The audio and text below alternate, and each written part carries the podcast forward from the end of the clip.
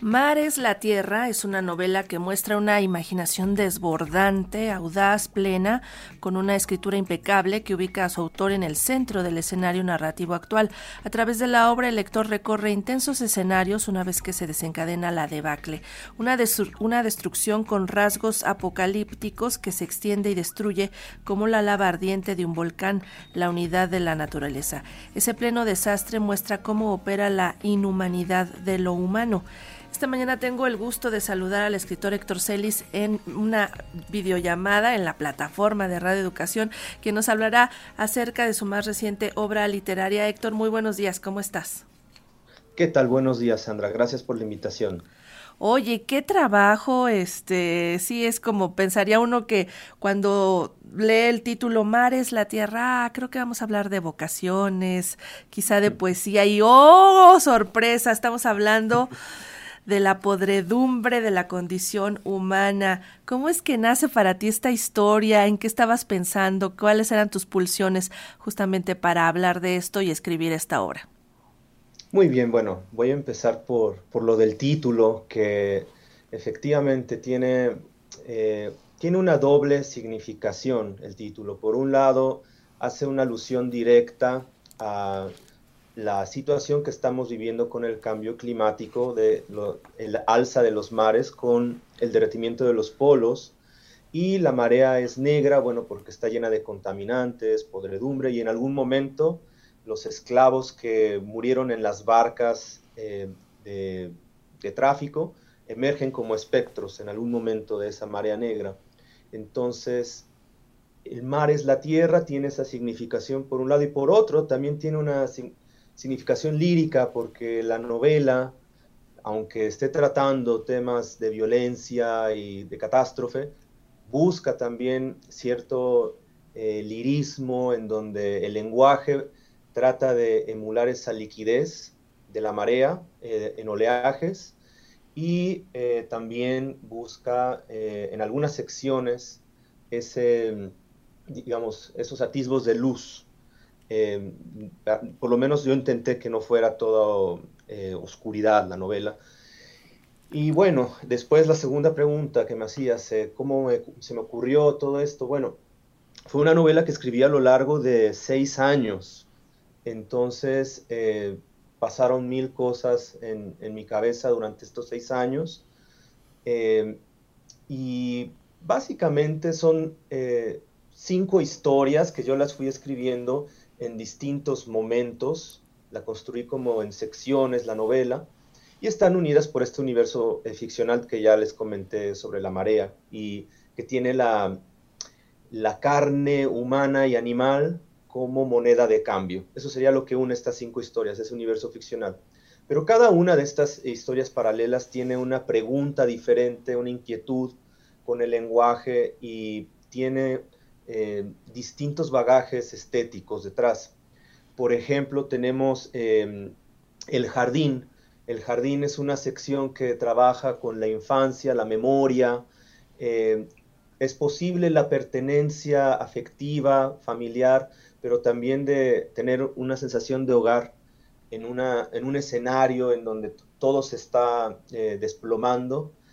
Esa sería la pregunta, por ejemplo, en el jardín, pero en Hotel Imperio eh, que es sobre un hombre que vende obras de arte, ideas de obra de arte a, una, a un personaje que transacciona con eh, las nubes, que es un lugar que está lleno de privilegiados que no se enteran de lo que ocurre con la marea negra, eh, le vende estas, obras, estas ideas de obra de arte. Entonces aquí la pregunta en, este, en esta sección sería, ¿cuál es el sentido del arte en un escenario de, violencia extrema, hasta qué punto puede ser crítica o cuáles son eh, los límites a los que el arte puede llegar. Esa sería la pregunta. Eh, también está, por ejemplo, el desierto. El desierto es una sección que eh, tiene como protagonistas a dos mujeres que están tejiendo una hamaca, son dos mujeres ancianas, y deciden hacer un pacto de amor estas dos mujeres para que esta hamaca sea su, su nido Em, de muerte, de alguna manera, para eh, no morir arrastradas por la marea. Es una elección, su, muerte es una elección en lugar de ser arrastradas por la marea. Y ahí la pregunta sería por el amor. ¿Cuál es el sentido del amor? Y por último, el último personaje como protagonista es el del fuego, que es un hombre que va, eh, que hace alianza con los cuervos y con una horda de niños.